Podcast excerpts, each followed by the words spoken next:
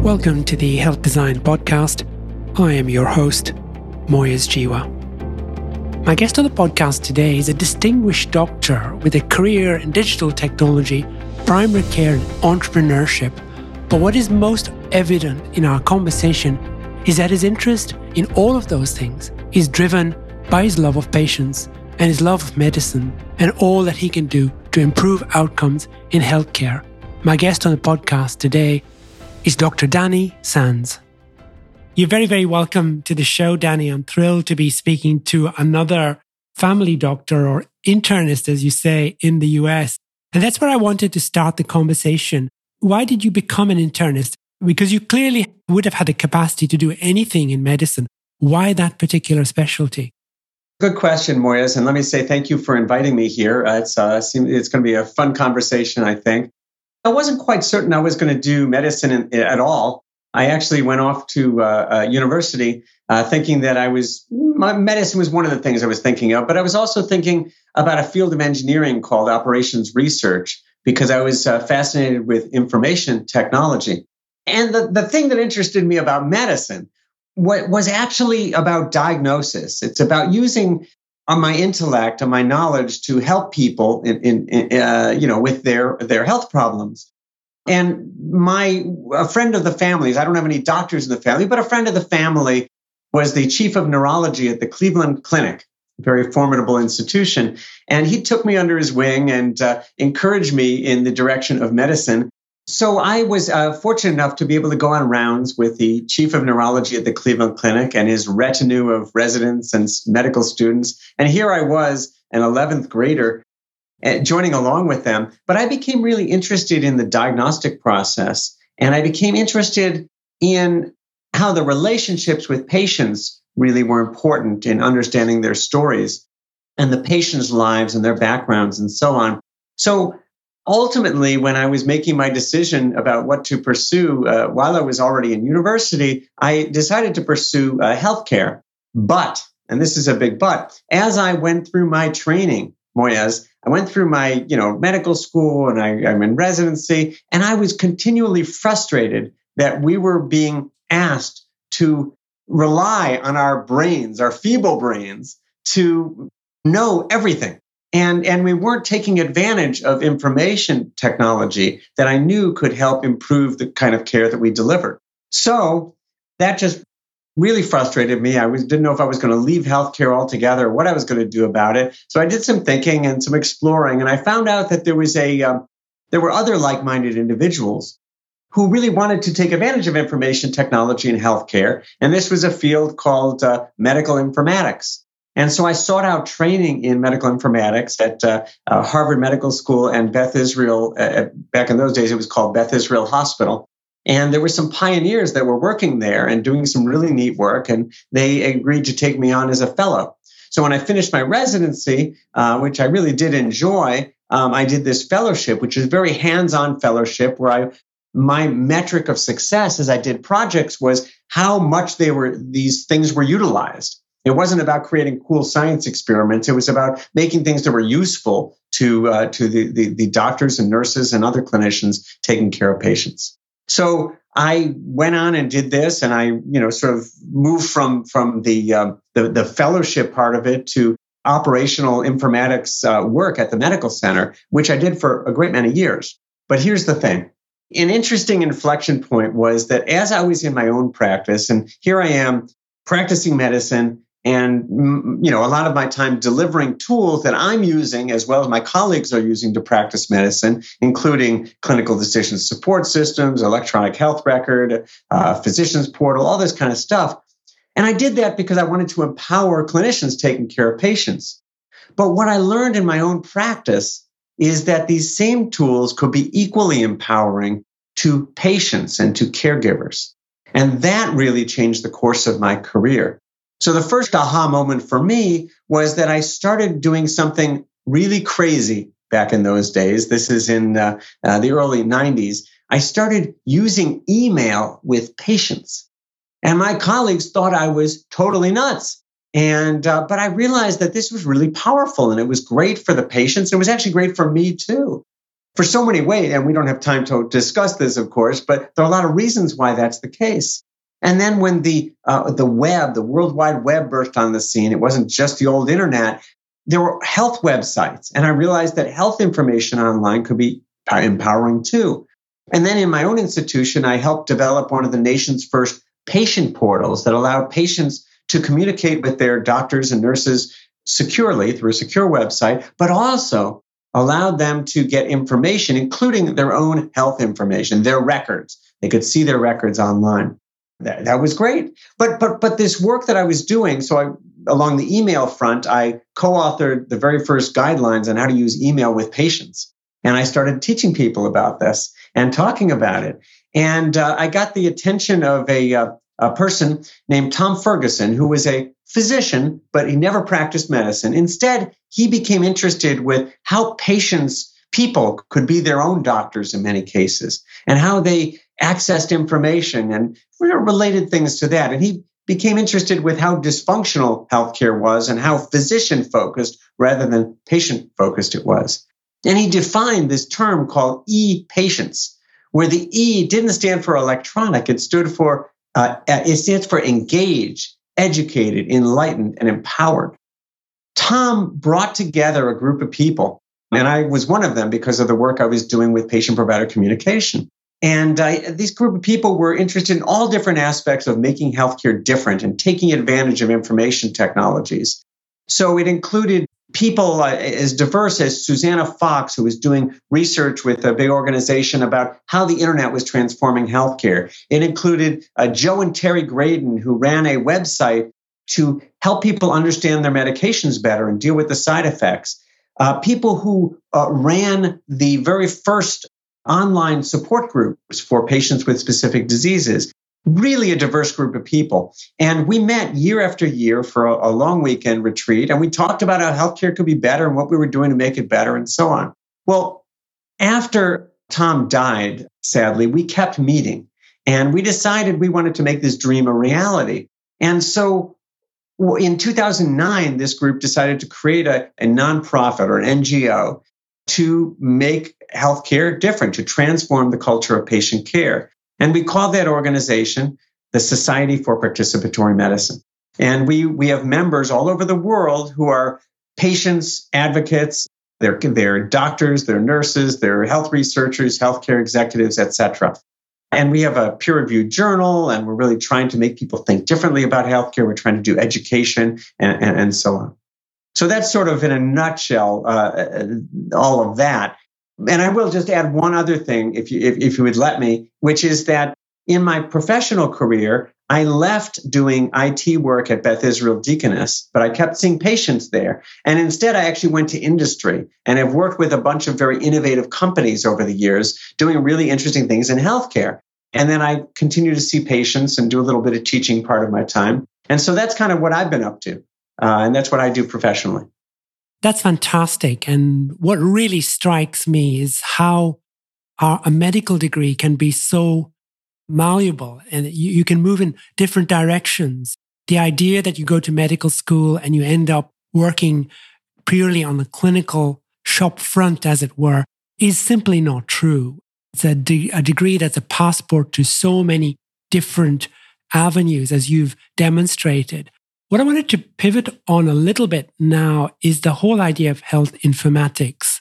Because when you talk to clinicians, they often see it as a two edged sword. They say, yeah, on the one hand, it's fantastic. I can share information with colleagues. I can make sure that the patient isn't being asked the same question again and again throughout the system, that x rays and scans and whatever else are being shared amongst all of us. But on the other hand, I spend my life feeding the machine. And you'll have heard this before. I can see from your expression. Where do you think this is going to go? Do you think it's always going to be like that? Or do you think that we are going to move into another phase of informatics and how it's used in healthcare? Yeah, it's an interesting question. So I spent really the first part of my career talk extolling the virtues of electronic health records.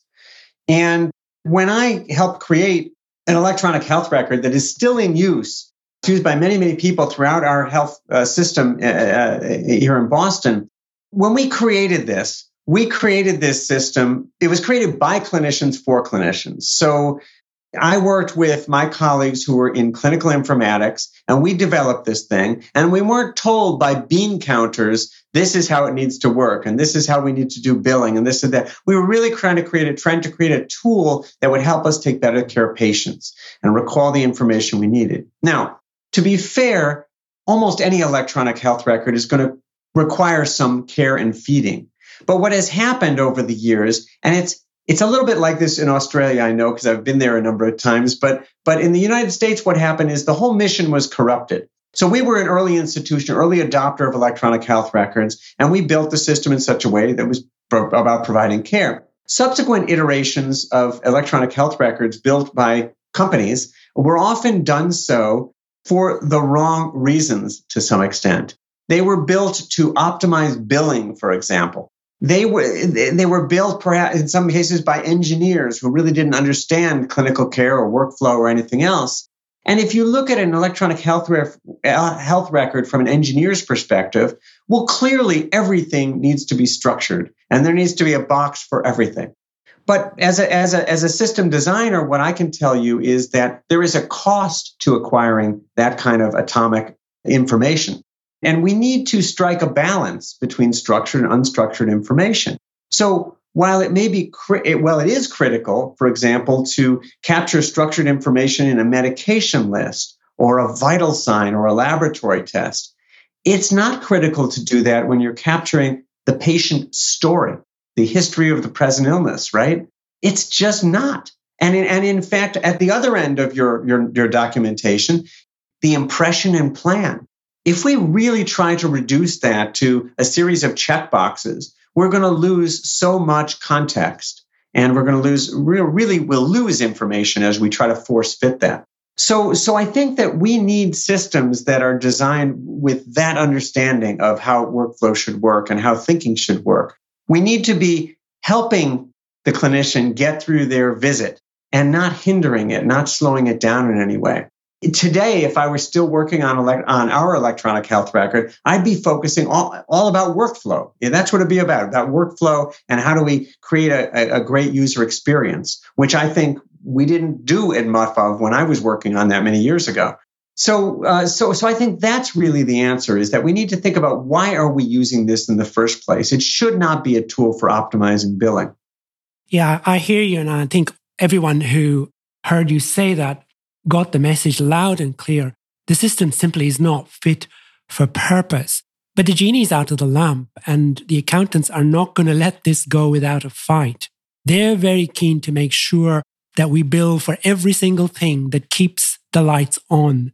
How do you think we can address that? How do we make sure that they're satisfied that the organization's not going to go bust?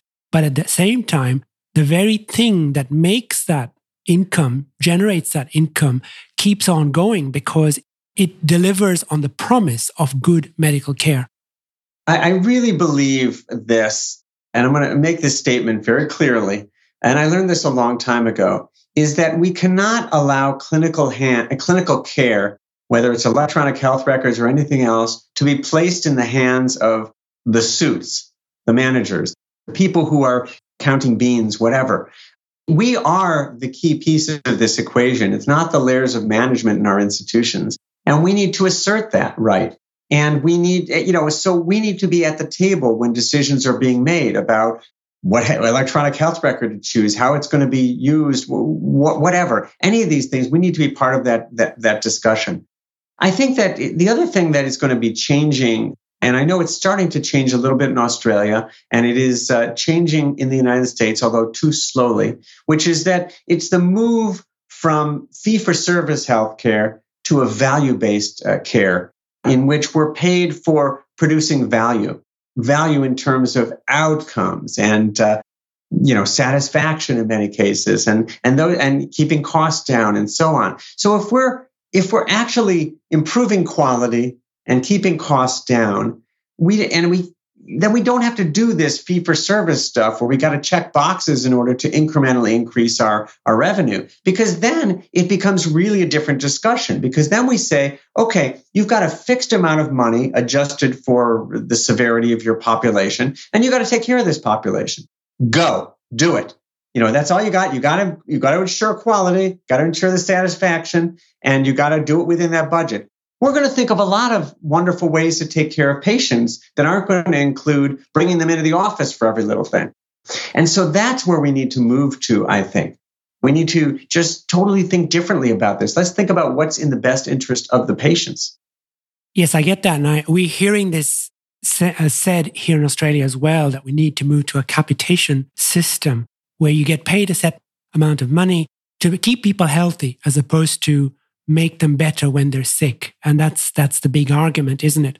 But I'm thinking more in terms of the the creative in you. And I was very interested to read recently that things like 3D printing is going to change medicine quite dramatically because the next time somebody comes in with a problem, an anatomical problem, whether that's a cancer or whether that's a, uh, a hip that needs replacing, I'll be able to print out that organ on my printer based on the CT and the MRI and have a proper discussion with that patient about exactly what needs to be done so they can actually see what we're working on. That would be such a powerful way for us to communicate and for technology to really step in as a tool that we can really use in family medicine, particularly because a lot of the time the best we can do is take out a piece of paper and draw out what we think is the problem and try and explain it to the patient. This would be much more powerful. How far do you think we are from that being a reality? Well, you know, I, am not. Uh, I'm not very. Even though I've worked in healthcare technology my whole career, I'm not very breathless about many technologies because, you know, to be honest with you, we have 3D models that are on the desks of all, many of us, and then certainly on the orthopedist and the cardiologist desk, they can throw, show us a 3D model of a, a, a heart or the colon or a, a, knee and so on. And they use they use these for education. It will be incrementally better if we could actually custom print a 3D model that actually shows the specific lesion the patient has. But on the other hand, I don't actually think there's a value in it. And I'm going to tell you why. Because we could actually just take their images today and with a little bit more computing power on our desktop, we can actually rotate these images in 3D, whether it is the heart or it's the knee joint or whatever. And we can use that as the educational tool. It's probably not worth the time and the overhead to actually print a solid a model of, of, of these things. Yeah, that's a fair point. And I can see that you could do that.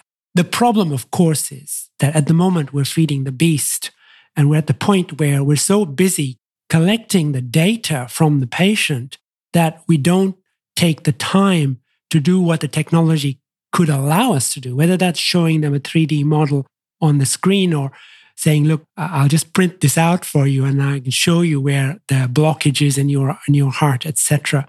So we need to turn the tools uh, that technology allows us to be much more workflow friendly, as it were, uh, allow us to use it in the way that you and I would love to use it those of us who see patients, those of us who try and communicate issues in a way that has proper shared decision making, where you can end up with a conversation where we both agree because we both see what the problem is. That's the dream. And you're at the forefront of this. Now, I'm wondering what you think about that.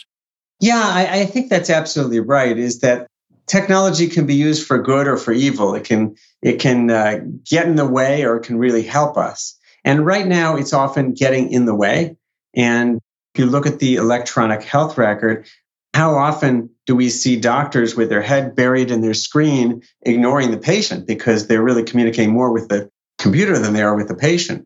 And in fact, just so your listeners know, there is a literature on uh, etiquette of use of EHR and how you should most effectively use that in the office. But there are so many examples of this where the te- you know the technology ideally we should be using this technology so that it's helping us uh, get through the visit more efficiently we should have other staff that's doing things that we don't need to be spending time doing right and they should be leveraging technology to help upskill themselves uh, while they're doing it because the computer tells them what to ask and how to enter the information, whatever. And then more of our time should be able to be spent in value added things like doing shared decision making and getting a proper history from a patient. And, and I just cannot, I cannot overstate how important that is, is that if our students should be learning one important thing, which is that spend the time to get a careful history from your patients. Because if you do that, they will do better. You will order fewer tests. You will refer to fewer specialists. Everybody's going to, everything's going to be better. And when you are writing your impression and plan, you, that should be a thinking process. You should be writing, crafting that thought process while you're doing it. That thought process is the other end of this. How do I make sense of this information? Now, I know there are technologies out there because I hear about them all the time in this space where they say, oh, we have a system that will passively listen to your conversation with the patient and write a history of her present illness. Now, in my view, that is incredibly naive. So sure, you can do a transcript of that, but it is really not going to, part of our job is to distill this meandering conversation with a patient into something that makes sense, that, that helps us move to the next steps. And it's really hard to do that in an automated way.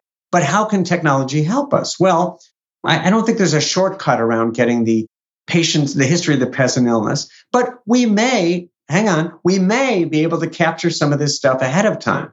So the patient should ideally be interacting with the computer, even at home, and they can they can have a computer that's asking them the relevant questions starting to build a timeline and uh, gathering some of the data from them at home and so on and that can be fuel that can help drive some of this and i think that you know patients can also and by the way we're doing that there's already a um, uh, some work being done in that and although i'm sure all of your uh, listeners know about OpenNotes well, the next stage of that is OurNotes, where we have patients pre entering information before they come to the doctor's office and saying, what are their priorities? What do they want to be talking about? So we can then start thinking about that ahead of time. But, but the next stage is, well, let's see if the patient can sort of record a history ahead of time, right? And that would be kind of interesting. You know, could they, I don't know if they're able to write it down or maybe, you know, type it or record it in a video. And there may be some value in that. Maybe that's time saving, but maybe it's not. But as we have data, we certainly can have systems that are running in the background that are helping us make sense of this data. And although our impression and plan might have a differential diagnosis that considers this and this and this and this and this, the computer may say, you know what? You might want to consider these other things that you didn't think about.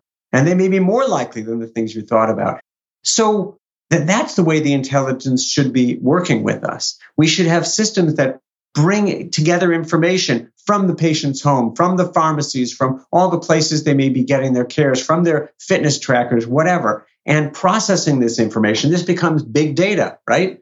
And it can be helping us to churn through this information. And as information comes in, it can be revising you know, this artificially intelligent agent will be revising its uh, its prior probabilities, right, and giving us additional thoughts. And maybe we have just a little agent in the corner of the screen that's always running and and uh, looking through this information. So I think there are all kinds of really cool things we can do. And when we're talking about making medical decisions, we can have information tools that help us. Because think about this. It's hard to keep track of all the medical literature, isn't it? and know all the latest studies and know the results of all the TIMI trials and what have you. But computers are pretty good at this, right? So why can't we have electronic decision aids? And there are some examples of this.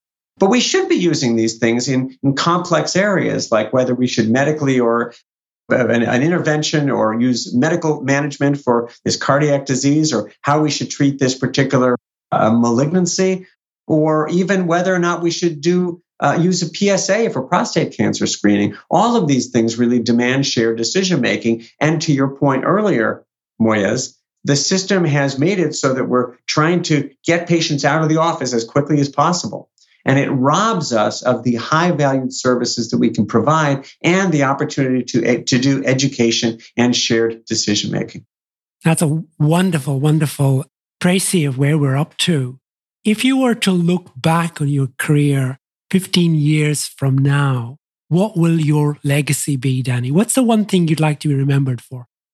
Well, that's a really hard question, uh, Moyez. But but I, I think that certainly we all want to be known for our families and our roles in our families. I think that's important. But I think you meant professionally.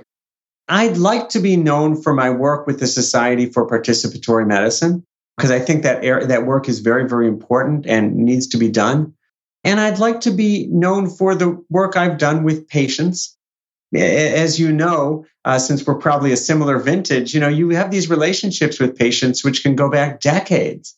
And just today, I was, um, I call, I had a, a, woman who died from uh, advanced Alzheimer's disease, and she had been my patient for 25 years or something like that. And I knew her husband, who was not my patient, and, and sadly, she passed away in hospice care. And I called him just to talk about her and to give my condolences. And, you know, those relationships are important. And, and, and I think that's important to me. And then finally, I think my, my, um, my impact on the companies that I've worked with, I think is very important to me. And, and I, would like to be known for that. I'd like to be known for the, con- to the, for the contributions I've been able to make in the uh, digital health space. The wonderful thing about your work, Danny, the wonderful thing about your contribution is that it comes from a place of knowing what it's like in that intimate space that we call the consulting room, the doctor and the patient. You've been there, you've worked there, you understand how that works. And that's what makes your voice so powerful. That's what gives you such credibility, not just with patients, but with your colleagues and with the people that you're working with to create all of these innovations. It's been a great honor speaking with you today. And I've really enjoyed our conversation. Let's talk again really soon. That sounds great, Moyez. It's, it's been great fun. I look forward to talking with you again. The Journal of Health Design. Better health by design. Visit us at thejournalofhealthdesign.com.